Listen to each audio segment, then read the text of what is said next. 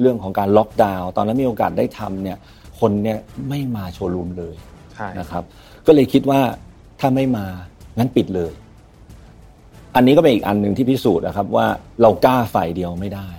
ลูกค้าก็ต้องกล้าด้วย ผมว่าบางทีมันอาจจะไม่ใช่ความ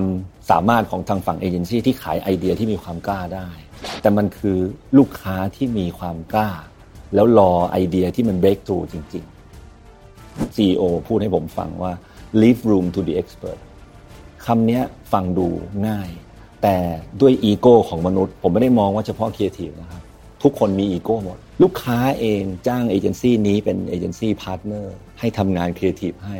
แต่เวลานำงานมาเสนอ ตัวเองก็เอา judgment ของตัวเองเป็นคนตัดสินผมถึงบอกว่า leave room to the expert เนี่ยมันเป็นคำที่ง่าย แต่จริง ๆ ตอนทำปฏิบัติจริงยากมาก Mission to the Moon Podcast Continue with your mission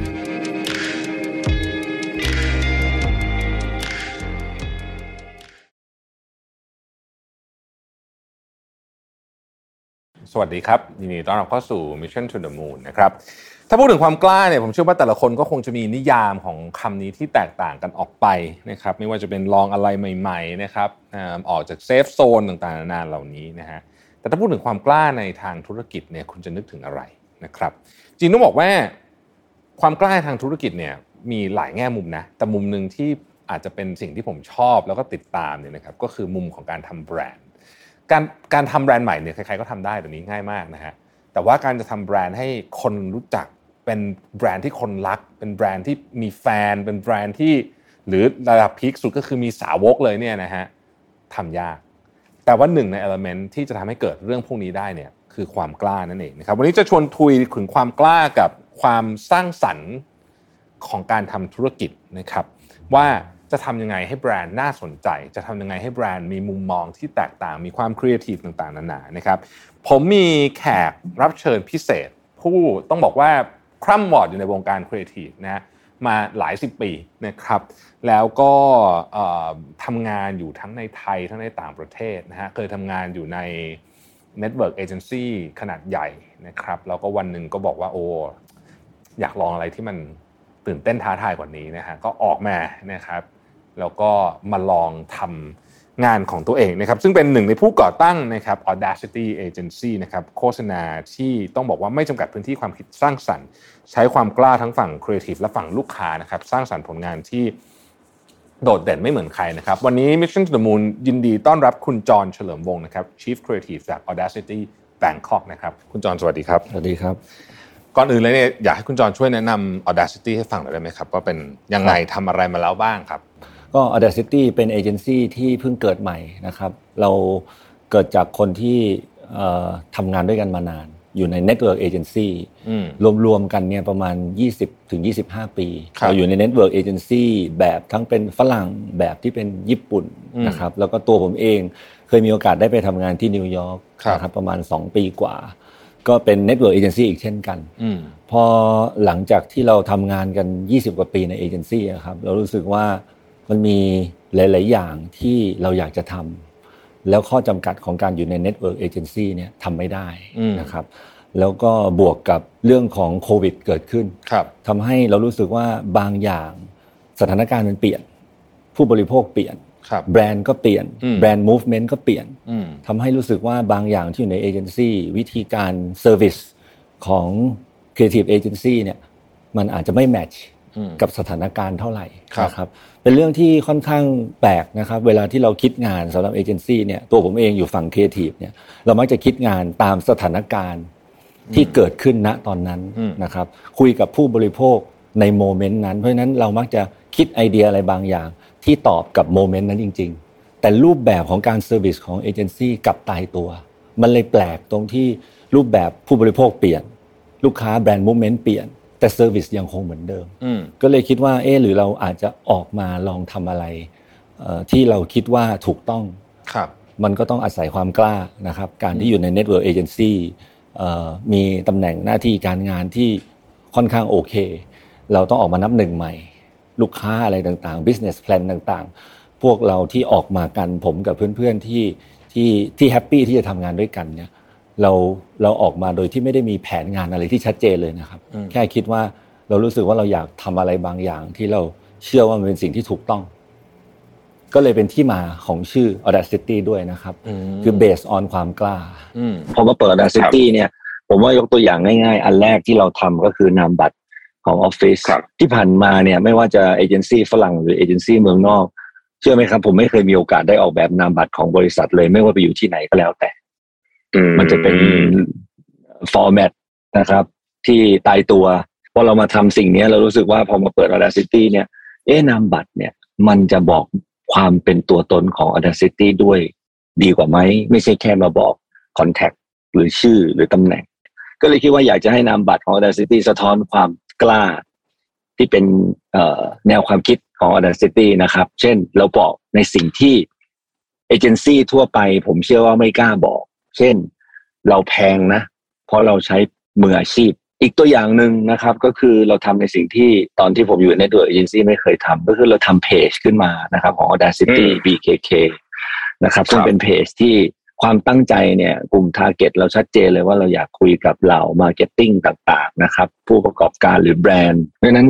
ลูกค้ายังขาด inspiration นะครับหรือความ creativity การตั้งคำถาม การทำโจทย์อะไรต่างๆ ที่ผมเชื่อว่า ถ้าในฐานะ Creative Agency ได้แชร์สิ่งนี้ผมว่าลูกค้าจะทำให้ทำพวกคอนเทนต์ต่างๆ เอง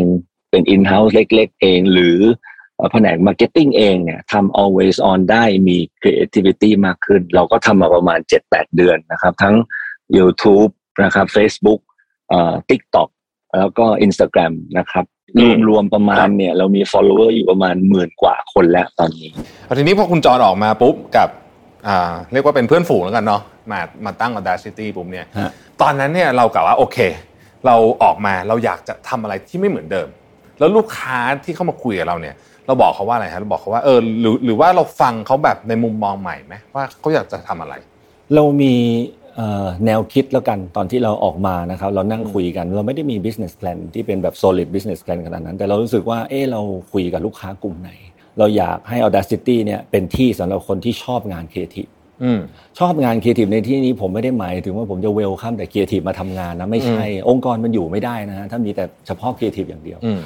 เราก็อยากได้ client service ที่มีความกระหายเรื่องของครีเอทีฟเราอยากได้ project manager ที่มาดูแลเรื่อง production ต่างๆ ที่ value เรื่องครีเอทีฟเหมือนกันนะครับเพราะฉะนั้นมันเริ่มมี base จากฝั่งเราที่เป็นด้านครีเอทีฟแล้ว ผมก็เลยเซตอันแรกว่าเป็น a place for creative savvy คนที่ชอบ creative นะครับ แล้วก็สำหรับลูกค้าที่ value งาน creative เหมือนกัน มีความกล้าเหมือนกัน แล้วเพราะฉะนั้นคำว่า creative ในปีนี้เนี่ยมันเลยกลายเป็นอีกคำหนึ่งหรือเปล่าคุณจอนใช่ครับใช่เห็นด้วยเลยครับกับกับพี่ลวิทเพราะว่าที่ที่พี่ลวิทพูดถึงเมื่อตอนนั้นเนี่ยผมว่า creative agency เนี่ยตอบโจทย์แล้วก็เชี่ยวชาญเรื่องของ storyteller เป็นนัก แบบ storytelling ที่เก่งมากๆนะครับสามารถออกมาในเชิงของวิชวลที่เป็นอย่าง KV ปัจจุบัน หรือ storytelling ผ่านทางฟิล์มนะครับแน่นอน โดยเฉพาะอย่างยิ่งพอมันเป็นเรื่องของอินเทอร์เน็ตเนี่ยจากแบบ medium ที่มันอยู่ในทีวี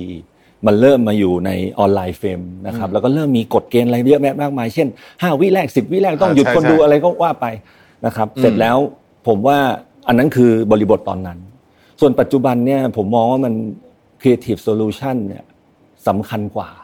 Creative ที่เป็น Storytelling มันมันหลากหลายกว่า มัน freeform มากกว่า แล้วก็คำว่า Creative Solution ผมว่าเป็นสิ่งที่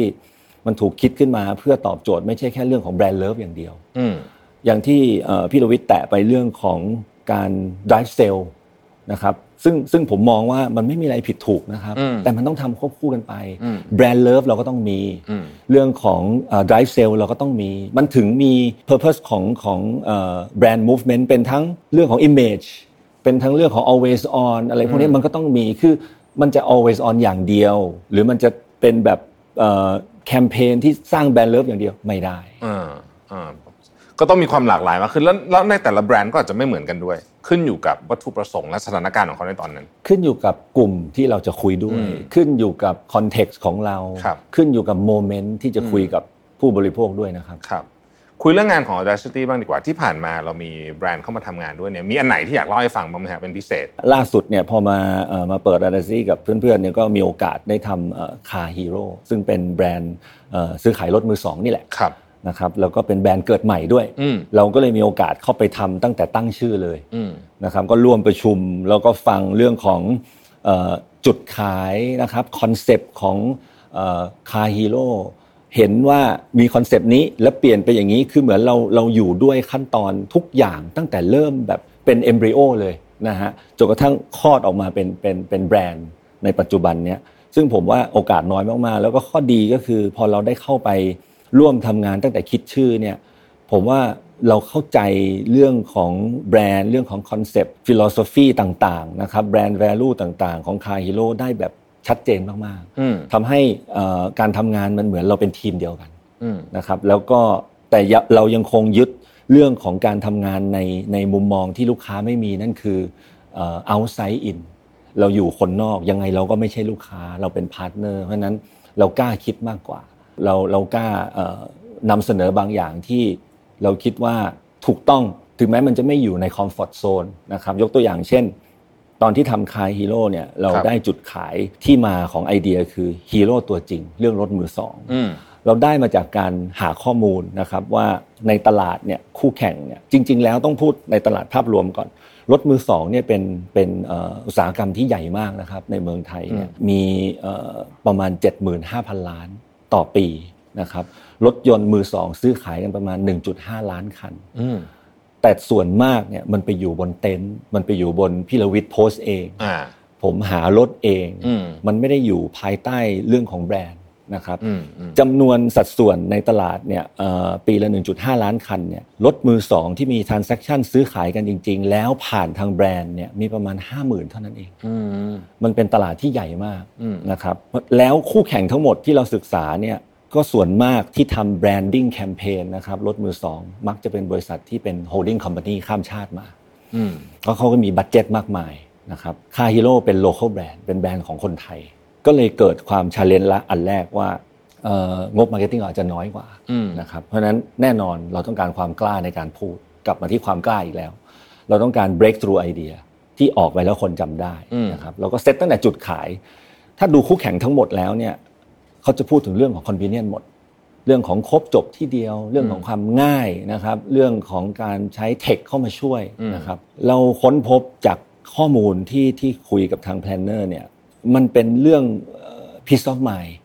แท้จริงแล้วสำหรับคอน sumer ครับเออไม่สะดวกก็ได้นะครับ เต็นท์อยู่ใกล้ไกลก็ได้ แต่ถ้ารถนี้เซอร์ติฟายแล้ว หรือมีการ after sale ที่ดี มีวอร์เรนตีที่ที่ทำให้เกิดความมั่นใจลำบากแค่ไหนไกลแค่ไหน คนก็ซื้อเราซื้อรถมือสอง เราซื้อจากคนที่เราไม่รู้ถูกไหมฮะ เราไม่รู้ประวัติ เราไม่รู้เขาพูดจริงไม่จริง ชนหนักมาเราจะดูยังไง ความจริงก็คือที่เราเห็นเนี่ยครับหลายคนเห็นรถสภาพรถดูน่าสนใจ ราคาดี ไม่แปลกครับหลายคนจ้างเซียนรถไปดู วันซื้อรถด้วย เพราะความกลัวเราก็เลยรู้สึกว่าจริง ๆ แล้วสิ่งที่ trigger คนให้กล้าซื้อรถมือสองเนี่ยคือความมั่นใจในคุณภาพก็เลยเกิดมาว่าฮีโร่ตัวจริงสำหรับสำหรับรถมือสองก็คือคาฮีโร่เราเซตตั้งแต่จุดขายจุดพูดของแบรนด์ที่แตกต่าง ด้วยความเป็นแบรนด์ใหม่ เราก็คิดอีกครับว่า ความเป็นแบรนด์ใหม่ ไม่มีความน่าเชื่อถือเราอยากจะสื่อสารเรื่องของความน่าเชื่อถือด้วยเนี่ย ก็เลยคิดว่าหนังวิดีโอที่เป็นตัวเปิดตัวของคาฮีโร่เนี่ยครับ long form video เนี่ย situation ไม่ว่าจะสคริปต์จะเป็นไงก็แล้ว แต่เราอยากให้มันเกิดที่โชว์รูมเราอยากให้คนดูได้เห็นความพร้อมจำนวนรถนะครับ corporate โลโก้พนักงานให้เกิดความน่าเชื่อถือ เพราะเราเป็นแบรนด์ใหม่ เพราะฉะนั้นเนื้อเรื่องหรือซิทูเอชันที่เกิดขึ้นเนี่ย มันจะต้องเกิดบนโชว์รูม มันก็หลีกเลี่ยงไม่ได้ที่มันจะต้องเป็นหนังที่เป็นไดอะล็อกลูกค้า คนขายคุยกัน ซึ่งตอนคุยกันนะครับในอันนี้ในมุมมองของผมนะครับ คนที่ทำหนังไดอะล็อกคนนี้พูด คนนี้ตอบได้ดีที่สุด การเลือกตัวแสดง การเลือกน้ำเสียง acting ผมคิดว่าพี่ต่อธนนชัย คือคนที่เก่งเรื่องนี้เชี่ยวชาญเรื่องนี้มากนะครับ ก็เลยคิดว่าสคริปต์แบบนี้ออบเจกตีฟแบบนี้ ต้องได้พี่ต่อกำกับ ซึ่งก็โชคดีที่มีโอกาสสุดท้ายได้พี่ต่อทำงานด้วยนะครับ แล้วก็เลือกอีกอันหนึ่งที่ทาง Audacity เราเราเราคุยกันตั้งแต่ต้นคือเราวางโครงสร้างของการ implement งาน execution ต่างๆครับไว้ตั้งแต่แรกครับเราก็เลยคิดว่าจากหนังลองฟอร์มที่เป็นตัว hero content ของเราเนี่ยเราจะทำ content amplify เลย คิดเลยเผื่อเลยล่วงหน้าแล้วก็ present ลูกค้าทีเดียวคือ เราจะ utilize element อะไรในหนัง เพื่อไปเป็น KV เพื่อไปเป็น landing page เพื่อไปเป็นสื่อต่างๆ ในออนไลน์ แล้วก็แม้แต่ out of home ด้วย ผมว่ามันเลยทำให้การการทำงานความเป็น campaignable ให้เกิดภาพจำแล้วกัน ในมุมของลูกค้าเนี่ยมันชัดเจนมาก นอกนอกจากตัวคาฮีโร่นี่ก็มีก็มีลูกค้าหลายเจ้าใช่ครับ อย่างที่บอกครับ creative solution น่ะมันไม่ใช่เรื่องของ storytelling คาฮีโร่เนี่ยอาจจะเป็นตัวอย่างของแคมเปญที่ยังคงรูปแบบที่เป็นสิ่งที่เอเจนซี่ที่ผ่านมาถนัดนะครับเรื่องของ storytelling long form video entertaining value สูงนะครับแล้วก็มี selling point ที่ชัดเจน convincing อะไรก็แล้วแต่ตอบโจทย์หลาย ๆ อย่าง แต่ว่าก็มีลูกค้ารายอื่นนะครับที่ Audacity ได้มีโอกาสทำงานให้ แล้วก็ได้ใช้ creative solution อย่างที่ผมเล่าให้ฟังนะครับไม่ว่าจะเป็นอย่างเช่น Benz Star Flag นะครับที่เป็น dealer Benz รายหนึ่งนะครับในเมืองไทย ซึ่งมีโอกาสได้ทำงานให้ช่วงที่เป็นล็อกดาวน์พอดีนะครับช่วงที่ห้ามออกจากบ้านนะถ้าไม่จำเป็นนะครับแล้วก็โชว์รูมรถเนี่ยเป็นอะไรที่เป็นสินค้าที่ เราจะตัดสินใจซื้อ มันไม่ใช่ซื้อรองเท้าผ้าใบสักคู่เนาะมันไม่สามารถคลิกออนไลน์ที่บ้านแล้วจบการขายได้ใช่มันยังมีเรื่องของเอ๊ะ test drive ได้ไหมนะครับไปดูของจริงสีมันเป็นยังไง เข้าไปนั่งชอบหรือเปล่าอะไรเงี้ยครับมันก็เลยดูหลายรอบด้วย กระทบเยอะครับ เรื่องนี้เพราะว่าโดยเฉพาะพวก dealer รถนะครับเรื่องของการล็อกดาวน์ตอนนั้นมีโอกาสได้ทำเนี่ยคนเนี่ยไม่มาโชว์รูมเลยนะครับ ก็เลยคิดว่าถ้าไม่มางั้นปิดเลย อันนี้ก็เป็นอีกอันหนึ่งที่พิสูจน์นะครับว่าเรากล้าฝ่ายเดียวไม่ได้ ลูกค้าก็ต้องกล้าด้วย ในเมื่อไม่มีคนมาลูกค้าบอกอะปิดก็ปิด เราก็ปิดนะครับ เพราะเราไปไฟเอาว่าเหตุผลที่ลูกค้าไม่มาง่ายมากครับ กลัวโควิดกลัวติดใช่ไหมฮะพอกลัวติดก็ไม่กล้ามา พอไม่มาเราปิดซะเลยแล้วเราทำให้เขาไม่ต้องกลัว ก็คือเราปิดแล้วเราก็เปิดเป็นบุ๊กิ้งก็คือถ้าพี่ลวิทย์มาพี่ลวิทย์จะเป็นคนเดียวในสี่ชั่วโมงนั้น ที่ได้เดินดูโชว์รูมแบบเหมือนเหมือน VIP ที่เดินตาม museum เลยฮะเหมือนอยู่ MoMA เหมือนอยู่ Guggenheim แล้วเราเดินดูงาน art อยู่คนเดียว พอปิดนะครับเราก็จัดไม่ว่าจะเป็นเรื่องของ afternoon tea นะครับจัดเซลล์จัดแคมเปญอะไรที่เอาไว้ต้อนรับลูกค้ารายเดียวโดยเฉพาะนะครับเราก็เลยเปิดเป็น private showroom นะครับแล้วก็ค่อนข้าง success มากเพราะว่า เดิมเนี่ยครับ private showroom ตั้งใจว่าจะเปิดประมาณเดือนครึ่งนะครับก็ extend ไปทั้งหมด 6 เดือนนะครับแล้วก็ยอดขายเนี่ยซึ่งเป็นตัวเลขที่น่าพอใจมากคือ 40%นะครับของคนที่ visit ด้วยรูปแบบของ private showroom เนี่ยทำการจองด้วย ซึ่งถือว่าเยอะมากเพราะว่าโชว์รูมปกติอะครับ ถ้าคนมาวิสิตที่โชว์รูมเนี่ยยังแบบเรียกว่าเป็นเปอร์เซ็นที่สูงแล้วก็คือประมาณเกือบ 30%เของคนที่วิสิตโชว์รูมแล้วมักจะ end up ด้วยการจองนะครับแต่ private showroom ได้ถึง 40%แล้วก็ภายในประมาณสามสี่เดือนแรกเนี่ยขายได้ 300 คันผ่านจาก private showroom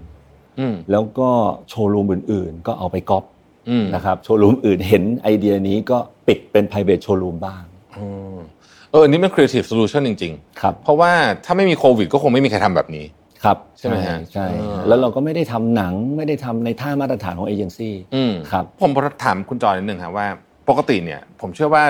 ลูกค้าเนี่ยจะมีมามาพร้อมกับปัญหานอกจากคนที่แบบแบรนด์ใหญ่จริงๆเนี่ยก็จะมีปัญหาเรื่องว่าเออมีเรื่องอยากทำเยอะนะแต่ไม่ค่อยมีบัตเจ็ตยังคงเป็นปัญหาเดิมใช่ไหมครับคลาสสิกยังเป็นครับยังเป็นคลาสสิกแล้วเราทำไงดีฮะเรื่องนี้หมายถึงว่าคุณจอยมีมุมมองไงดีเรื่องนี้ คือบางครั้งมันก็ต้องดูนะครับว่าน้อยน้อยแค่ไหนนะครับ มันต้องดูด้วยว่าบางเพราะบางทีเนี่ยครับไอ้ปัญหาเนี่ยเรื่องของ budget น้อยเนี่ยมันกลับกลายเป็นตัวที่ไป trigger creativity ได้เช่นกันนะครับเรารู้ว่าเราจะต้องทำสิ่งนี้ด้วย budget ที่มีอยู่เท่านี้บางทีโดยปริยายเนี่ยมันมันเป็น drive ที่ทำให้เราคิด creative solution ที่จะไปแก้ปัญหานั้น และสามารถผลิตภายใต้ budget ที่มีอยู่ได้ อาจจะเป็นการเปรียบเทียบคล้ายๆว่าคนที่ไม่ได้มาจาก ฐานะครอบครัวที่ดีมักจะมี drive ในการถีบตัวขึ้นไป แล้วก็ทำงานอะไรบางอย่าง แล้วก็ประสบความสำเร็จในอาชีพการงานมากกว่าคนที่อาจจะมีพื้นเพของ background ครอบครัวที่มีฐานะดีกว่า ในในในประสบการณ์ที่คุณคุณจรทำงานมาเนี่ยสมมติในกรณีที่คนเขาบอกว่ามี budget จำกัดเนี่ยซึ่งเดี๋ยวเราจะคุยว่าจำกัดนี่มันจำกัดขนาดไหนเนี่ยนะฮะมันมีมันมีความแตกต่างไหมระหว่างเช่น Product นี้เป็นแบบใหม่เลยแบรนด์ก็ใหม่ คนก็ไม่รู้จัก ที่วางก็ยังไม่เยอะ หรืออาจเป็นกรณีที่2เนี่ยแบรนด์ไม่ได้ใหม่มากแล้ว คนก็พอรู้จักอยู่มีการวางขายกันไปมีมีอยู่ในตลาดแล้วเริ่มมีคนเห็นเพียงแต่ว่ามันขายไม่ดีสองอันเนี้ยในกรณีสมมติ budget จำกัดเนี่ยยังไงยากกัน พอกันสำหรับผมพอกันฮะเงื่อนไขของ budget พอกัน แต่อันหนึ่งที่เป็น factor ที่สำคัญสำหรับทั้งสองอย่างนั้น ผมเชื่อว่าจะทำสำเร็จยาก ถ้าลูกค้าไม่มีความกล้าด้วยอ่าถ้าลูกค้ายังคงยึดอยู่กับกรอบหรือมี วิธีการคิดหรือความคาดหวังในรูปแบบเดิมๆนะครับ ผมว่ายากพูดเรื่องความคาดหวังนิดนึงถ้าเป็นแบรนด์ใหญ่ระดับ international เนี่ยเขาไม่ไม่ใช่มีแค่ความคาดหวังเขามีมาเป็นเล่มเลยใช่ไหมบอกให้คุณต้องนี้นะหนึ่งสองสามสี่แบบ อย่างนี้ไม่ได้ผมสีต้องแบบนี้อะไรอย่างเงี้ยไหมแต่ว่าด้วยความที่เขาใหญ่มาก เพราะฉะนั้นเขาก็คงอาจจะไม่ได้คือ power ของของตั้งแต่หน้าร้านจนกระทั่งถึงพลังของมีเดียแอดที่เขามีเนี่ยมันทำให้เขายังไงเขาก็ขายได้อยู่แล้วถูกไหมมันไม่ค่อยมีปัญหาสักเท่าไหร่ ต่อให้คุณจะทำ creative solution มาไม่ได้สนุกสนานไม่ได้น่าสนใจมากเขาก็สามารถพุชของเขาไปได้ผ่านผ่านพลังของอย่างอื่น แต่กับแบรนด์เล็กๆมันไม่เป็นแบบนั้นใช่ไหมครับใช่ครับ ความเป็น underdog ผมเชื่อว่ามันจะทำให้ลูกค้ารู้สึกว่าหลังพิงฝา เราไม่ได้มี เราไม่ได้มี budget ก้อนโตขนาดนั้นเพราะฉะนั้นอะ ทำอะไรก็ได้ที่ break through อันนั้นนะผมว่ามันต้องใช้ความกล้า มันก็จะเป็นสัดส่วนอย่างที่พี่ลวิทย์บอกแหละครับพอมันมี budget ที่เยอะนะครับ มันของเขาขายได้อยู่แล้ว ผมเจอลูกค้าบางรายครับใน meeting ซึ่งสำหรับผมอาจจะเป็นสไตล์ที่ทำให้เราเราอาจจะใช้ความกล้ากับเขาไม่ได้มากนักนะครับเเช่น ลูกค้าพูดว่าของผมขายได้อยู่แล้วนะ จริง ๆ ผมไม่ต้องทำโฆษณาก็ได้เนี่ยถ้ามันเริ่มจาก mindset แบบเนี้ย ผมว่า เราอาจจะไม่ได้ใช้ความกล้ากับคนที่ถูกต้อง บางคนเคยถามผมนะครับพี่โลวิทว่าไอเดียอย่างเช่น private showroom ของ Ben Star Flag หรือไอเดียอย่างถุงขยะคิโยอิหรือแม้แต่ไอเดียที่เป็น storytelling แบบเวทเวทอย่างอย่างคาฮีโร่ก็แล้วแต่ขายลูกค้าผ่านได้ยังไง ผมว่าบางทีมันอาจจะไม่ใช่ความสามารถของทางฝั่งเอเจนซี่ที่ขายไอเดียที่มีความกล้าได้ แต่มันคือลูกค้าที่มีความกล้า แล้วรอไอเดียที่มันเบรกตูจริง มันเหมือนเราต้องเลือกเลือกของไปขายคนที่คิดว่ามีแนวโน้มที่เขาจะซื้อครับแปลว่าคุณจรชอบลูกค้าแบบนี้ไหมเดินเข้ามาแล้วบอกว่า คุณจรผม ไม่รู้ว่าผมมีของขายไม่ค่อยดีเท่าไหร่ทำอะไรก็ได้ มีตังค์เท่านี้ ช่วยจัดการให้หน่อย แบบนี้เลยไหมใช่ฮะอย่างนั้นจะเยี่ยมมาก ไม่ได้บอกแม้แต่ว่าผมอยากได้หนังหรือผมอยากได้ KV หรือผมอยากได้เอาอโฮมไม่มีเขา มีตังค์แค่นี้ทำยังไงก็ได้ใช่บริหารจัดการภายใน budget นี้ให้ผมหน่อย อืครับอ้าวอย่างนี้ชอบใช่ไหมฮะใช่อ่าโอเคเข้าใจละเราคุยกันเรื่องเรื่องเรื่องตัวเลขนิดนึงแต่ว่าเดี๋ยวจะอยากจะได้ขนาดไหนแล้วแต่คุณจรสะดวกใจจะเล่าปกติคำว่า budget น้อยเนี่ยน้อยที่สุดในการทำอะไรสักอย่างหนึ่งเนี่ยมันต้องมี budget เท่าไหร่มันเป็นเรื่องของ แต่ละบุคคลอีกนะครับ ตีความของคำว่าน้อย แต่ว่าผมว่าสำหรับครีเอทีฟโดยเฉพาะคนที่ชอบไม่จำเป็นต้องเป็นครีเอทีฟก็ได้ จะเป็น client service ก็ได้ จะเป็นฝั่ง production ก็ได้ แต่ว่าชอบงานครีเอทีฟอยากทำงานที่มีความ creativity สูงสูงที่ตอบโจทย์ด้วยนะครับ ไม่ใช่ว่าแบบ creative โดยที่ไม่มีทิศทางหรือไม่มี KPI ให้ตอบเนี่ยโดยอัตโนมัตินะครับ ลูกค้าส่วนมากมักจะรู้ครับพี่ลวิทว่าฉัน budget ไม่เยอะ ฉัน budget น้อยเนี่ยฉัน open อ่ามีความกล้า มีพื้นที่ให้ครีเอทีฟได้เอ็กซ์ไซส์เยอะนะครับโดยแลกเปลี่ยนกัน เพราะนั้นเพราะนั้นพอ budget มันน้อยเอเจนซี่ก็อยากมีส่วนร่วมได้อยากทำงานด้วย เพราะว่าเราคิดว่าเราได้ทำอะไรที่มัน Impact นะครับแล้วก็ไอความน้อยเนี่ยผมว่า minimum มันลดลงมาเรื่อยๆนะครับพี่ลวิทสมัยก่อนเนี่ยตอนอยู่ Network Agency อะครับ เราจะได้ยิน ผมจะได้ยินจากฝั่ง head ของทางฝั่ง Client Service ที่มีโอกาสได้คุยกับลูกค้าเนี่ยต่ำกว่า 5 ล้านพิชชิ่งทั้งห้าหกเจ้า พี่ไม่ลงอะเชื่อไหมเชื่อไหมครับว่าบันไดห้าล้านที่แบบพี่ไม่ลงเนี่ยมันค่อยๆลดลงไปเรื่อยๆนะจนวันเนี้ยผมเคยได้ยินมีล้านห้าพิชชิ่งแข่งกันหกเจ็ดเจ้า ยังลงนะฮะสมัยนี้เพราะฉะนั้นผมว่า ด้วยเทคโนโลยีต่างๆ ด้วยนะครับ เพราะฉะนั้นคอนเท็กซ์ของการที่พี่ลวิทย์บอกว่าlow budget ของวันนั้นกับของวันนี้ เครื่องไม้เครื่องมือต่างๆ ที่เอามาทำ production ไม่ว่าจะเป็นรูปแบบภาพนิ่ง หรือภาพเคลื่อนไหวก็แล้วแต่เนี่ยมันมีวาไรตี้ของ quality เยอะมากอืมจริงนะครับ จริง ปัจจุบันนี้ lo-fi วิดีโอเราเห็นเต็ม TikTok เลย ใช่ใช่ไหมฮะมือถือเครื่องหนึ่งก็ทำวิดีโอคลิป 15 วิ30 วิ quality ก็ไม่ได้ไม่ได้แย่นะครับแล้วก็ถ้ามาคิดเรื่องของความเป็นเหตุเป็นผลเนี่ยอย่างหนัง TV commercial ที่เมื่อกี้พี่ลุวิทยกตัวอย่างสมัยก่อนแอร์ทีหนึ่งสองเดือนสี่เดือนนะฮะ production สิบล้านสิบห้าล้าน เฉพาะลิขสิทธิ์เพลงอย่างเดียวห้าแสนแต่พอปัจจุบันเนี้ยตัวคอนเทนต์เองอะครับเวลามันทำออกมาเนี่ยอาทิตย์หนึ่งอาทิตย์หนึ่งยิง ad มาเราก็ไม่เราก็รอ skip ละเราเห็นละ เพราะฉะนั้นผมว่าฝั่งเอเจนซี่เองก็ aware เรื่องนี้ครับว่า shelf life ของตัวคอนเทนต์เองเนี่ยมันก็สั้นลง เพราะฉะนั้นคุณจะลงทุนเป็นสิบล้านเพื่อคอนเทนต์ที่อยู่แค่อาทิตย์เดียวอย่างนั้นเหรอนี่ถามคุณจรต่อนิดหนึ่งกำลังคุยสนุกเลย ชวนคุยเรื่องโควิดหน่อยดีกว่า เพราะว่าผมคิดว่าโควิดก็วันนี้เราสบายใจละเนี่ยวันนี้เราถอดหน้ากากคุยกันได้ละซึ่งก็โอ้โหสบายขึ้นเยอะมากเนี่ยสามปีใช่นะฮะแต่ว่า สิ่งที่เกิดขึ้นกับโควิด ยังไม่หายไปเนาะในเชิงของพฤติกรรมผู้บริโภคใช่ครับใช่ไหมฮะคุณจรรู้สึกยังไงบ้าง หมายถึงว่ารู้สึกว่ามันมีอะไรเปลี่ยนไปบ้าง หลังจากที่เกิดโควิดอะผมว่าความเร็วความเร็วในการทำ marketing อะผมว่าทวีคูณเลยจากเมื่อก่อนนะครับเพราะฉะนั้นเนี่ยถ้าแบ่ง marketing เนี่ยผมเชื่อว่าแบรนด์ต่างๆเนี่ยทุกวันนี้ต้องแบ่งเป็นสองอัน แบรนด์ต่างๆ ถ้าถ้าในในมุมมองของผมรู้สึกว่าแน่นอนเรายังคงพึ่งพาเอเจนซี่ as a agency partner ทำในใน execution หรือใน communication บางรูปแบบ แล้วแน่นอนเราต้องมี marketing team ที่ทำอะไรบางอย่างเองได้โดยไม่ต้องพึ่งพาเอเจนซี่นะครับยกตัวอย่างเช่น always on หรือการบูสต์พวก always on ต่างๆ เพราะมันต้องมีการเช็ค ผลใช่ไหมครับ มีการสลับตลอดเวลา ผมเชื่อว่าอันเนี้ยฝั่งแบรนด์ หรือผู้ประกอบการทำเองคล่องตัวกว่าครับ แต่ในฝั่งของตรงเนี้ยผมว่าให้ expert หรือ agency partner ที่เรามีที่เราเชื่อใจ ให้เขาดูแลเรื่องนี้ไปเลย แล้วเราเอาเวลามาโฟกัสเรื่องการขยาย business นะครับ การขยายธุรกิจหรือการทำพัฒนา product หรือการทำ always on เนี่ยผมว่าเรามาโฟกัสเหล่านี้ในฐานะแบรนด์ดีกว่า ซึ่งซึ่งเชื่อไหมครับพี่ลวิทจากจากประสบการณ์ผมยี่สิบกว่าปีเนี่ย อันนี้ยากมากนะผมเคยได้ยินตอนที่ทำงานอยู่ที่ที่ที่เมืองนอกเนี่ยมีคน CEO พูดให้ผมฟังว่า leave room to the expert คำนี้ฟังดูง่าย แต่ด้วยอีโก้ของมนุษย์ ผมไม่ได้มองว่าเฉพาะครีเอทีฟนะครับ ทุกคนมีอีโก้หมด ยากมาก ผมเห็นเอเจนซี่หลายแห่ง CEO ที่ดูแลเรื่องของฝั่งของธุรกิจ เป็น CCO เป็นครีเอทีฟแล้วตัดสินงานเอง นี่ก็คือไม่ได้ leave room to the expert แล้ว ถูกไหมฮะ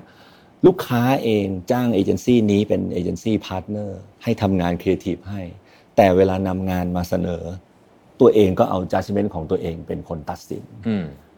ผมถึงบอกว่า leave room to the expert เนี่ย มันเป็นคำที่ง่าย แต่จริง ๆ ตอนทำปฏิบัติจริงยากมากเราไปร้านอาหาร เราเชื่อใจร้านอาหารนี้ เราอ่านรีวิว แล้วเราดูรูปภาพใน IG แล้วเราถึงอยากมากิน แต่ไปถึงเราไปบอกให้เชฟทำในแบบที่เราอยากจะกิน เนี่ย ถูกไหมฮะ แต่พอพอเป็นร้านอาหารเราไม่ทำแบบนั้นใช่ไหมครับ แต่พอเป็นในเรื่องของ marketing ซึ่งเหมือนเดิมมันไม่มีผิดถูกนะฮะmarketing ผมว่ามันเป็นเรื่องของ faith เป็นเรื่องของ trust ล้วนๆเลย ถ้าเราไม่เชื่อใจเอเจนซี่นี้ เราจะทำงานกับเขาทำไม เราจะเลือกเขาทำไมที่ยิ่งไปกว่านั้นเลยก็คือว่าบางทีคนที่ตัดสินใจเนี่ย ที่บอกว่าอันนี้จะไปทางนี้ไปทางนี้ไม่ใช่ target audience ของงานด้วยซ้ำใช่ครับใช่ไหมครับอันนั้นยิ่งหนักเลยครับยิ่งเพียงเพราะตัวเองชอบแต่ว่าไม่ได้เกี่ยวอะไรกับเองงาน ไม่ได้เป็น target audience แแล้วก็เป็นบ่อยที่คนส่วนใหญ่ก็จะเป็นคนที่ตำแหน่งสูงๆแหละฮะที่ทำแบบนี้ได้ใช่ไหมฮะใช่ที่เขาชอบแซวว่าเป็นฮิปโปอะนะครับที่เป็นฮิปโปในในห้องประชุมฮะอะผมเห็นด้วยว่าคืองานไหนใครเก่งต้องให้คนนั้นทำใช่งานไหนใช่ใคครรับเก่งเราต้องให้คนนั้นทำไม่งั้นไม่งั้นก็อย่าจ้างทำอย่าจ้างเขาดีกว่าถูกครับใช่ไหมฮะเออจริง ๆ อันอันนี้อันนี้เป็นเรื่องที่ยากมากเหมือนกันสำหรับฝั่งแบรนด์ อันนี้อันนี้มองจากมุมแบรนด์นะเพราะครับแบรนด์เขาจะมีความรู้สึกว่า เฮ้ยแต่ฉันอยู่กับไอ้แบรนด์นี้มาตั้งนานแล้วนะใช่ฉันรู้นะมันต้องเป็นยังไงอะไรเงี้ยฮะแต่บางทีความรู้นี้แหละ ที่ทำให้มันไปไหนต่อไม่ได้ทีอืมเพราะเราก็จะวนอยู่กับไอ้ท่าเนี้ยเพราะมันเป็นท่ามาตรฐานที่เราใช้ตลอดครับนะกว่าจะหลุดออกไปได้ก็ก็จะต้องนี่แหละ อาจจะต้องมีมุมมองใหม่ๆที่ใส่ครับเข้ามา โดยส่วนตัวเนี่ยผมมีประสบการณ์นะแชร์กับคุณจอห์นเล่าให้ฟังฮะเรื่องนี้แบบตรงๆเลย ซึ่งเป็นเรื่องที่ผมคิดว่าอาจจะ demonstrate เรื่องนี้ได้ดีที่สุดตอนตอนที่เราทำแคมหนังอันหนึงกับพี่ต่อ ที่เป็นทีวีเอ่อตอนที่ทำรีแบรนด์มันมีเวอร์ชันที่เป็นภาษาไทยกับภาษาอังกฤษเสียงครับภาคเลยนะครับนะฮะเสียงอะเสียงคนอะ voice over แล้วมันเป็น TVC อะโดยโดย common sense อะมันควรจะต้องเป็นภาษาไทย เพราะว่าที่นี่เมืองไทยแล้ว TVC ก็สั้นไปนิดเดียวเองฮะผมก็กับทีมทุกคนเลยนะบอกว่าเฮ้ยเอาภาษาไทย แต่พี่ตอบบอกว่าไม่อะพี่เชื่อว่าภาษาอังกฤษดีกว่า เพราะว่ามันจะเซอร์ไพรส์คนคือมันจะคนจะไม่ได้ฟังหรอกเพราะคนมันไม่ได้ฟังโฆษณาขนาดนั้นอยู่แล้ว แต่เขาจะหันขึ้นมามองแล้วเราก็เถียงกันอยู่นานมากจนกระทั่งวันสุดท้ายต้องตัดสินใจว่าจะ release tape ไหนอะก็ทีมงานผมก็บอกว่าเฮ้ยพี่ถ้าเกิดเรามาจ้างคนเก่งขนาดนี้แล้วแล้วเราไม่เชื่อเขาเราจ้างเขามาว่าต้องพี่ทำหนังเองดิอืมผมก็บอกโอเคอะได้งั้นก็เอางั้นก็ได้ทั้งทั้งที่ครัจบริงๆแล้วใจรู้สึกว่าควรจะเป็นภาษาไทยแต่ปรากฏว่า พอเลือกเป็นภาษาอังกฤษแล้วเนี่ยฮะนั่นคือจุด success ของแคมเปญนี้เลยอ่าทั้งหมดเลยครับคือถ้าเกิดเป็นภาษาไทยนะไม่มีแบบนี้แน่นอนอืมไม่ออกเป็นอย่างนี้อืมผมก็เลยเชื่อเรื่องนี้มากฮะ แต่ทำยากนะครับทำยากทำยากเพราะว่าใช่แม้เราเองยังรู้สึกว่าโอ้โหทำยากใช่เพราะเราเราจะมีความรู้สึกว่าเฮ้ยฉันก็รู้เรื่องนี้เหมือนกันเยอะเหมือนกันนี่ว่าอืมอะไรอย่างเงี้ยไหมยิ่งเป็น product ที่เราอยู่กันมานานเนี่ยครับยิ่งยาก แต่ว่าอันเนี้ยเนี่ยฝากถึงท่านผู้ชมท่านผู้ฟังนะว่าเรื่องนี้เป็นเรื่องจริงจริงเนี่ยมองในในมุมลูกค้านะคือถ้าเกิดคือถ้าเกิดไม่เชื่อใจกันก็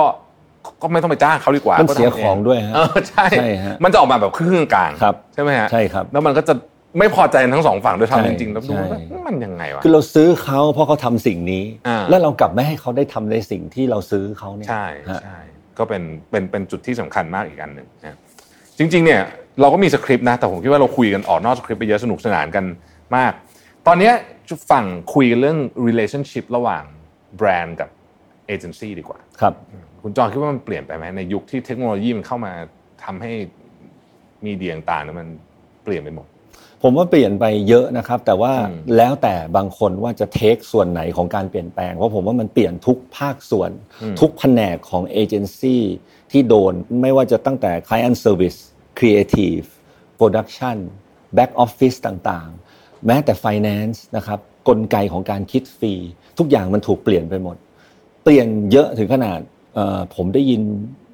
หลายคนมากๆครับพี่ลวิทย์ที่เริ่มทำงานรุ่นพี่ๆก่อนผมนิดหน่อยหรือรุ่นน้องผมนิดหน่อยเนี่ยไปทำอย่างอื่นกินอืมเพราะความเปลี่ยนแปลงที่เกิดขึ้นเนี่ยเขารับไม่ได้ เขารู้สึกว่ามันไม่โอเค มันเปลี่ยน speed ในการทำงานเปลี่ยนเอ่ออย่างที่ผมบอกหลังโควิด แล้ว speed นี่ยิ่งหนักเลยนะครับบางอย่างที่แบรนด์ง้างจะทำแล้วกำลังรอ launch เนี่ยคู่แข่งซัดแล้วอืมก่อนก็มี ไม่นานนี้ผมเพิ่งเห็นเคสก็น่าสนใจอันหนึ่งนะครับ ที่เป็นโมนาลิซาที่โดนเค้กปาภายใน 2 วันมีแบรนด์ยี่ห้อหนึ่งเอามาทำลายเสื้อยืดแล้ว 2 วันเองนะฮะหลังจากรายงานข่าวเสร็จ คิดดูว่าเขาต้องถ่ายรูปนี้ เขาต้องไปทำบล็อกสกรีนอืมเขาต้องไปทำต่างๆ นานาแล้วส่งไปตามสาขาต่างๆ มันใช้เวลาน่าจะมากกว่า 2 วัน แต่เขาทำได้ภายใน 2 วันอืมมันก็เป็นตัวสะท้อนให้เห็นนะครับว่า สปีดปัจจุบันนี้มันมันมันมันมันเร็วขนาดนั้นนะครับแล้วก็เรื่องของการคิดฟรีต่างๆเอเจนซี่ในรูปแบบเดิมยึดติดกับเรื่องของ scope of work นะครับบางที along the way ของการระหว่างทางที่เราทำงานไปเรารู้สึกว่า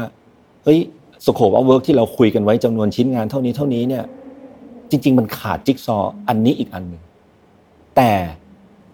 quotation มันถูกสรุปไปแล้ว ถึงแม้เรารู้สึกว่ามันจำเป็นต้องมีจิ๊กซอว์นี้อะ เราคุย fee ใหม่ไม่ได้ มันก็ต้องมีวิธีการคิดเงินแบบใหม่อืมเป็นต้นนะครับ แล้วก็ production house เองที่ผมเคยมีโอกาสได้คุย ก็โดนผลกระทบเรื่องการเปลี่ยนแปลงนี้เช่นกัน อืมอืมน่าสนใจ ถ้าอย่างนั้นวันนี้สมมติลูกค้าเดินเข้ามาถามคุณจรบอกคุณจรถามคำถามเดียวเลย คุณจรคิดว่า Audacity เนี่ยให้ value อะไรกับแบรนด์ผมได้บ้าง คุณจอนจะตอบว่าไงครับ ผมว่า Audacity ให้ในสิ่งที่แบรนด์ ต่างๆ ไม่มีนั่นคือ creativity และมุมมองแบบ outside in นะครับ แล้วก็เรามีความกล้าที่จะนำเสนอสิ่งที่เราคิดว่าเหมาะกับ target เหมาะกับคนดู แล้วก็เหมาะกับแบรนด์ แล้วก็ตอบ objective ของแบรนด์ไม่ว่าจะเป็นเรื่องของการสร้างภาพลักษณ์ หรือจะเป็นการ drive sale ก็แล้วแต่ บางครั้งนะครับสิ่งที่ลูกค้าบอกว่าอยากจะได้หนังสักเรื่องหนึ่งแต่เราคิดว่าหนังมันไม่ใช่ของที่จะไปตอบโจทย์ตรงนี้ได้เราก็ไม่คิดไอเดียที่เป็นหนังไปให้น่าสนใจน่าสนใจในมุมที่ว่าวันนี้เนี่ยฟอร์มของ creativity มันมันมันเปลี่ยนไปเยอะมากจริง ๆ คือมันมีมันมีให้ทำเยอะถ้าจะว่าไปแล้วเนี่ยนะฮะแล้วก็แล้วก็ด้วยด้วยการที่ลูกค้าก็เปลี่ยนไป สมัยก่อนคุณจอยเวลาเราพูดถึงเรื่องการซื้อของเนี่ยแม้แต่การช้อปปิ้งออนไลน์เนี่ยเรายังรู้สึกว่ามันมี format นะว่าแบบโอเค มันจะต้องมีแบบอ้าวยิงแอดมาเสร็จแล้วมันก็จะต้องไปลากตัวนี้นู่นแต่ตอนนี้เนี่ยบางทีเนี่ยอยู่ดีถ่ายทวิตเตอร์อยู่ไม่ได้จะซื้อของอะไรเลยสักนิดเดียวแล้วก็มีคนบอกว่าอุ้ยอันนี้ดีจังเลยชี้เป้า แล้วก็แปะลิงก์ไว้ แล้วเราก็ด้วยความงงๆตอนเที่ยงคืนครึ่งกดเข้าไปแล้วก็กดสั่งมาเฉยเลยด้วยครับ แล้วของมาถึงเขาแบบเฮ้ยสั่งไปตอนไหนใช่ไหมครับคือมันมันเปลี่ยนไปจากตอนแม้ even ช้อปปิ้งออนไลน์นั่นก็เปลี่ยนนะสมัยก่อนมันยังมีความตั้งใจนิดนึงอะว่าโอเค เรากำลังจะเข้าไปซื้อของนะ แต่ตอนนี้ไม่ใช่ละผมว่าส่วนหนึ่งมาจากการ influence การที่มีอิทธิพลกับคอน sumer ในการตัดสินใจซื้อมันไม่ได้มาจากแบรนด์อย่างเดียวละ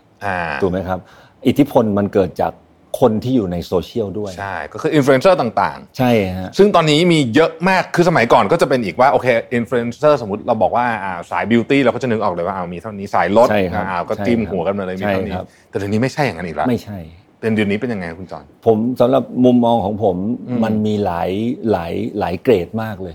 อย่างตัวผมเองจะไปร้านอาหารสักร้านหนึ่งเนี่ยเราไม่เคยไปกิน ถ่ายรูปสวยโอ้อินฟลูเอนเซอร์คนนี้ถ่ายสวย follower เพียบ ผมยังไม่ไป ยังไม่ได้รู้สึกอยากไป แต่สนใจ แต่เราจะไปหารูปหรือรีวิวจากคนที่ไม่ใช่อินฟลูเอนเซอร์ด้วยเอ๊ะมันจริงหรือเปล่า หรือจัดจ้างมาอินฟลูเอนเซอร์เหล่านั้น มันมันเลยมีค่อนข้างผมว่าจุดที่จะทำให้คนตัดสินใจซื้อตัดสินใจที่จะทำสิ่งนั้นเนี่ย หลายละคนมันมัน fragment มากครับ มันมันหลากหลายมากเลยอะแต่ละคนนะครับ แล้วก็ moment ของการที่เสพอันนี้ก็สำคัญ ลูกค้าคุณจรคิดว่านี่ผมชวนคุยถึงอนาคตนะก้าวเข้ามาสู่โลกดิจิตอลแบบเร็วมาก มีคนเคยพูดผมว่า อะไรที่ไม่เคยถูกบันทึกภาพในยุคนี้หรือวิดีโอเนี่ยมันไม่ได้เกิดขึ้นจริงตอนแรกผมฟังคนนี้ผมรู้สึกว่าแบบสำหรับคนยุคผมมันรู้สึกแบบแปลกมาก แต่ตอนนี้ผมก็เป็นเองเหมือนกันคือไปถึงปุ๊บเดี๋ยวต้องขอถ่ายรูปก่อนเพราะไม่งั้นมันจำไม่ได้ครับ คุณคุณจอว่าอันนี้ไอการเปลี่ยนแปลงนี้เนี่ยมันเปลี่ยน perception ของเรากับโลกไหมแล้วมันจะเปลี่ยนไปไหมในอนาคต ที่คุณจรคิดว่ามันจะมีมองเห็น ผมว่ามันต้องเปลี่ยนไปเรื่อยๆแหละฮะตามกับเทคโนโลยีแล้วก็คอนเท็กซ์บริบทที่อยู่รอบตัวเรา แล้วก็โซเชียลมีอิทธิพลมาก ผมว่ามากถึงขนาดว่าบางอย่าง มันไม่ใช่ตัวตนของเราอะแต่เราก็ทำมันโดยที่เราเหมือนเหมือนเหมือนโดนชักนำชี้จูงให้มันอยู่ในสังคมเดียวกัน รู้สึกเป็นเป็น part ของกรุ๊ปแบบนั้น อืผมเจออันนึงอะครับที่ เป็นสัญลักษณ์สำหรับผมมีความน่าสนใจอันหนึ่งคือ มีกูรูท่านหนึ่งครับ เป็นคนอินเดียไปเป็นแขกรับเชิญพิเศษพูดในมหาวิทยาลัยนะครับเขาเล่าให้ฟังอันหนึ่งที่น่าสนใจคือ 20 ปีที่แล้ว เวลาเขาไปพูดในห้องเนี่ยแล้วเขาถามในในในในมหาลัยในห้องเรียนนะว่า ใครในนี้บ้างที่ตายไปแล้วอยากไปสวรรค์ เขาบอกว่ายกมือที่ยกเนี่ยประมาณ 80%ในห้องนะครับ ที่ทุกคนอยาก go to heaven แต่วันเนี้ยเวลาเขาไปบรรยายแล้วเขาถามว่าใครที่ตายแล้วอยากไปสวรรค์บ้าง แทบไม่มีแทบไม่มีมือยกเลยนะครับเขาก็เลยรู้สึกว่าอันหนึ่งที่เปลี่ยนไปแล้วก็คือ แนวคิดของการที่ให้คนอยู่ในกรอบทำความดีด้วยการ ขายความเชื่อที่ว่าตายแล้วได้ไปสวรรค์เนี่ย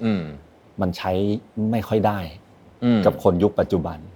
คนยุคปัจจุบันต้องการอะไรที่จับต้องได้และเกิดขึ้น ในวันนี้ไม่ต้องการอีกภพหนึ่งแล้วถึงจะไปมีสวรรค์ อ่าโอ้เออมุมนี้น่าสนใจ สวรรค์จะต้องเกิดขึ้นวันนี้ เพราะเพราะมันจะเกี่ยวข้องกับการเลือกใช้สินค้าการเลือกใช้เงินใช่ฮะการที่ซื้บอกความสุขของวันนี้ซื้อความสุขวันนี้ก่อนใช่ครับ สมัยก่อนเราจะต้องเก็บตังค์เก็บเพื่ตัองค์เก็เกบตังค์ษียเก็ณบตังเร็ค์วฮะและสบายเออใช่ฮะตอนนี้เราก็บอกว่าเอ้ยก็ทำงานไปเที่ยวไปเดี๋ยวใช่เดี๋ยวเดี๋ยวเงินหมดก็กลับมาทำงานใหม่ะไรอันนี้เป็นอีกอันหนึงครับพี่ลวิทย์ที่ผมตอนที่ไปทำงานเมืองนอกแล้วรู้สึกว่าอืมผมเองก็มีแนวคิดแบบนั้นนะครับ ก่อนที่จะไปแล้วก็ได้ยินผู้ใหญ่หลาย ๆ คนพูดว่า เก็บเงินนะครับทำงานหนักเราจะได้เกษียณแล้วสบาย แต่ที่โดยเฉพาะในนิวยอร์กคนส่วนมากนะครับเขาให้ความสำคัญกับวันหยุดประจำปีมากอืมโหกินเที่ยวใช้แบบถ้าเป็นช่วงที่ถ้าเขาต้องการที่จะพักผ่อนเขาใส่เต็มที่ แล้วก็การทำงานนะครับ เป็นระบบที่ work life balance จริง ทุ่มหนึ่งก็คือไม่มีไม่มีเรื่องงานเลย ไม่ไม่ไม่เหมือนตามันยี่สิบสี่ชั่วโมง ไม่มีนะฮะเสาร์อาทิตย์นี่แบบผมผมทำงานที่นู่นสองปีอืมผมเข้าออฟฟิศวันเสาร์อาทิตย์นะครับสองครั้งอืมชวนคุณจรคุยเรื่องนี้ดีกว่า เพราะว่าคุณจรไปอยู่ที่นิวยอร์กมาสองปีกว่าใช่ไหมครับ ความครีเอทีฟของเราอะ กับเมืองอะ เกี่ยวกันไหมเกี่ยวมากฮะเอ่ออมเกี่ยวทั้งไม่ไม่ใช่แค่เรื่องของ creativity อย่างเดียวนะครับดีไซน์องค์ประกอบแวดล้อมในเมือง เมืองที่สวยงาม อันนี้ก็มีมีดีไซเนอร์คนหนึ่งที่ผมเอ่อเคยชอบเขาอยู่เนี่ยอืมเคยเคยฟังสัมภาษณ์เขาเนี่ยคนที่อยู่ในสภาพแวดล้อมที่เป็นแบบพวกยุโรปเวียนนานะครับเอ่อปารีสมีแนวโน้มที่จะมีเอ่อมุมมองมีฝีมือในการดีไซน์อะดีกว่าคนที่อยู่ในสภาพแวดล้อมของประเทศที่ไม่ได้สวยงามแบบนั้นอืมเพราะฉะนั้นเอ่อ คนความ creativity เนี่ยของคนที่นู่นอะแตกต่างกับที่นี่ ถ้าผมจะให้เปรียบเทียบนิวยอร์กกับกรุงเทพนี่จะเกินไปไหมหมายถึงว่า ในแง่มุมของเอ่อพลังของเมืองหรืออะไรแบบเนี้ยแต่ผมคิดว่ากรุงเทพมันก็มีมุมเหมือนกันนะ คุณจรพอจะหรือว่าวันวันๆรถติดงัดมุมไม่ค่อยออกเหมือนกัน เปรียบเทียบในมุมไหนครับพี่ลุยในมุมแม่สำหรับสำหรับความเป็น เป็นเป็นครีเอทีฟของเราอะครับเพราะเราเพราะเรา value เรื่องนี้มากอ่าสองเมืองเนี้ยมันส่งพลังให้เราต่างกันเยอะไหมต่างกันเยอะนะครับ ผมเองเนี่ยเป็นคนที่ได้ inspiration แล้วกันมาจากเรื่องรอบตัวอืมเอ่อเพราะฉะนั้นดูทีวีขึ้นรถไฟใต้ดิน ดูพฤติกรรมคน เห็นคนอยู่ในร้านอาหารแล้วทำอะไรบางอย่างแอบแอบๆทำสิ่งเหล่านี้มัน inspire ผมในการทำงานหมดอืม ในเมืองไทยผมแค่รูปแบบการใช้ชีวิตก็คนละแบบแล้ว อยู่ที่นี่ผมขับรถอ่าใช่ไหมครับ อยู่ที่นู่นผมขึ้นซับเวย์อืมอ่า เพราะฉะนั้นเวลาที่แล้วผมเป็นคนที่คิดงานตลอดเวลาอืมผมมักจะเวลารับโจทย์มาเนี่ยผมจะเอาโจทย์ไว้ในหัว เราพกไว้ตลอดเลย เพราะเราไม่รู้ว่าเราเห็นอะไรแล้วเมื่อไหร่แล้วเราคิดอะไรได้นะครับ แล้วก็พอคิดได้ก็รีบจดลงมือถือก็แล้วแต่เนี่ย เพราะฉะนั้นผมเชื่อว่าตัวผมเองเนี่ย เวลาคิดงานอยู่ที่นู่นเนี่ยเอ่อ สภาพแวดล้อมรายการทีวีอะไรต่างๆ มันเป็นแบบหนึ่งอืมมุกตลกของฝรั่งก็เป็นอีกแบบหนึ่งอืมใช่ไหมครับเวลาเราดูทอล์กโชว์อะไรต่างๆ ของไทยเองเนี่ยผมมักจะเห็นพวกเอ่อเรื่องตลกหรือเรื่องน่าสนใจจากข่าวมากกว่า จะไม่ใช่จาก stand-up comedy เอ่าอ่าข่าวบ้านเราบางอย่างก็มีความมีความดราม่าสูงดราม่าสูงใช่จะเรียกว่าตลกก็ไม่เชิงนะเรียกว่าเสียดสีเป็นเหมือนแบบฮะ ทำไมต้องมีข่าวเยอะขนาดนี้เรื่องนี้ใช่เรื่องนี้เป็นต้นใช่อืมคุณจอนได้เดินถนนเยอะไหมที่เมืองไทยไม่ค่อยบ่อยครับ ไม่ค่อยบ่อยใช่ไหมฮะเมืองเราไม่ค่อยเอื้ออำนวยกับอากาศด้วยมั้งอ๋อแน่นอนแน่นอนไม่เอื้อเลย แต่ว่าแต่ผมคิดว่าถนนก็เป็นที่ที่น่าสนใจหมายถึงว่าการได้เดินไปบนท้องถนนเนี่ยมันมีมันมีอะไรบางอย่างที่ที่ทำให้เราได้เห็นของ โดยเฉพาะยิ่งเราขับรถเนี่ยมันไม่ค่อยเห็นพวกนี้ใช่ไหมเพราะคุณจอนอยู่นิวยอร์กเราเดินถนนตลอดเวลาใช่เดินฮะขึ้นเดินลงสับเวย์ใช่ครับมันเห็นอะไรเต็มไปหมดใช่ครับแต่ว่าพอเราอยู่ที่เนี่ยเราจะมองผ่านเป็นเหมือนแค่ฉากอะเนาะ อะแต่ว่าผมต้องปิดท้ายคำถามด้วยด้วยเรื่องนี้เพราะผมเชื่อว่าท่านที่ฟังอยู่ตอนนี้เนี่ยหลายคนทำแบรนด์กันเอง หลายคนมีความฝัน อยากจะทำแบรนด์ ไม่ว่าจะเป็นเครื่องสำอางเสื้อผ้าอาหารส่วนใหญ่จะหมวดเนี่ยนะฮะครับ แล้วช่วงนี้ก็อาจจะมีของใหม่ ๆ เข้ามา เช่น อาจจะมีคนตอนนี้กัญชาถูกกฎหมายแล้วจะเอาไงดีอะไรเนี่ยนะฮะแนะนำหน่อยว่าคุณคุณจรเห็นแบรนด์มาเยอะตั้งแต่สมัยทำงานอยู่ Network Agency จนกระทั่งมาทำงานอยู่ที่ Audacity เนี่ยความสำเร็จของแบรนด์ส่วนใหญ่ที่มีร่วมกัน เนี่ยแบรนด์ ABC เนี่ยทำมาโอ้ยไอ้สามแบรนด์นี้มันสำเร็จหมดเลยเนี่ยมันมีอะไรที่มันพอจะมองเห็นไหมว่าเออโอเคมันเป็นมันเป็นมีความคล้ายกันอยู่เรื่องนี้ครับฮะถ้าจากประสบการณ์ผมนะครับพี่รวิทย์ส่วนมากอันแรกเลยเนี่ย ผมเชื่อว่าประชาธิปไตยใช้กับการทำ marketing เนี่ย อาจจะไม่ work จำเป็นต้องมี decision maker หรือคนตัดสินใจ คนฟันคนเคาะเนี่ยหนึ่งคน ที่ต้องที่ต้องเข้าใจเรื่องนั้นด้วยใช่ไหมใช่ครับ แล้วก็เป็นคนที่มีอำนาจและใช้มันในการเคาะเลยว่า เลือกอันนี้ไปดิเรกชันนี้เอาอันนี้คนนี้ทำไม่ใช่ทุกอย่างเนี่ยเป็นคอมมิตตี้ผมว่าพอโหวตเมื่อไหร่เนี่ยโอกาสพังสูงกว่านะครับ แล้วเราก็ต้องเบสเลย เราต้องเชื่อว่าเราให้อำนาจกับคนที่เราคิดว่าเขารู้ว่าอะไรควรทำให้กับแบรนด์ อะไรควรทำเพื่อคอน sumer อันนี้อันแรกนะครับสองก็คือกลับมาเรื่องที่เราเคยคุยกันก่อนหน้านี้ครับว่า leave room to the expert เราจ้างเขา เราใช้เขา เราซื้อเขามา แล้วเราไม่ได้ให้เขาได้แสดงในสิ่งที่เราเราเราชอบเสียของเปรียบเทียบให้ฟังว่าสมมติว่ากำลังกินโอมากาเสะอยู่เราบอกว่าเชฟเชฟไม่เอาไม่หั่นเปล่าแบบนี้เดี๋ยวผมหั่นให้อย่างนี้ใช่ไหมอย่างนั้นเลยใช่ไหมฮะครับหรือเขาเสิร์ฟโอมากาเสะแล้วถามว่าเนื้อนี่มาจากไหน เราบอกไปซื้อที่สีย่านดีกว่าครับโอเคเพื่อเห็นภาพเป็นอย่างนั้นฮะต่อมาคือเราต้องรู้ว่าเราต้องการอะไร เราต้องการเอเจนซี่ที่เป็นมีเดียเอเจนซี่เพราะเรามีพลังเรามีงบที่จะบอมบาดมีเดียเยอะแยะมากมายเลย เราอยากได้เอเจนซี่ที่เก่งเรื่องมีเดียมากเลย หรือเราต้องการเอเจนซี่ที่มี creativity สูง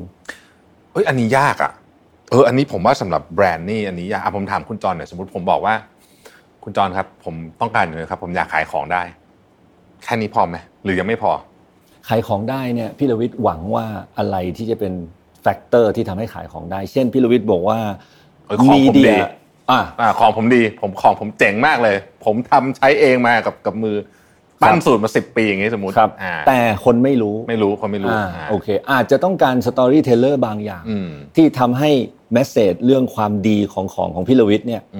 make sure ว่ามันมันเข้าไปอยู่ในหัวเข้าไปอยู่ในใจคอน sumer หมดทุกคน เพราะว่าจากที่ผมเคยเห็นบางทีเนี่ยลูกค้าอยากได้ครีเอทีฟที่เก่งเรื่อง storytellerแต่ดันไปได้ media agency เป็น partner เป็นต้น ก็อัด media กันไป ใช่ครับ มันก็มันก็ผมว่าแต่ละเอเจนซี่มีความเก่งเหมือนหาหมอครับพี่ลวิทย์อาจจะต้องทำการบ้านนิดนึง เราต้องถามเพื่อนถามคนที่เรารู้จักคนที่เคยรักษากับหมอคนนี้ถูกไหมฮะว่าหมอท่านนี้เก่งเรื่องอะไรครับเหมือนกันผมว่าเอเจนซี่เองลูกค้าเองเวลาหา agency partner ก็อาจจะต้องใช้วิธีเดียวกับหาหมอ ต่อมาคือผมว่าแนะนำเรื่องของการวางแผนการใช้เงิน เราควรจะรู้ตั้งแต่ day one เลยว่าโอเค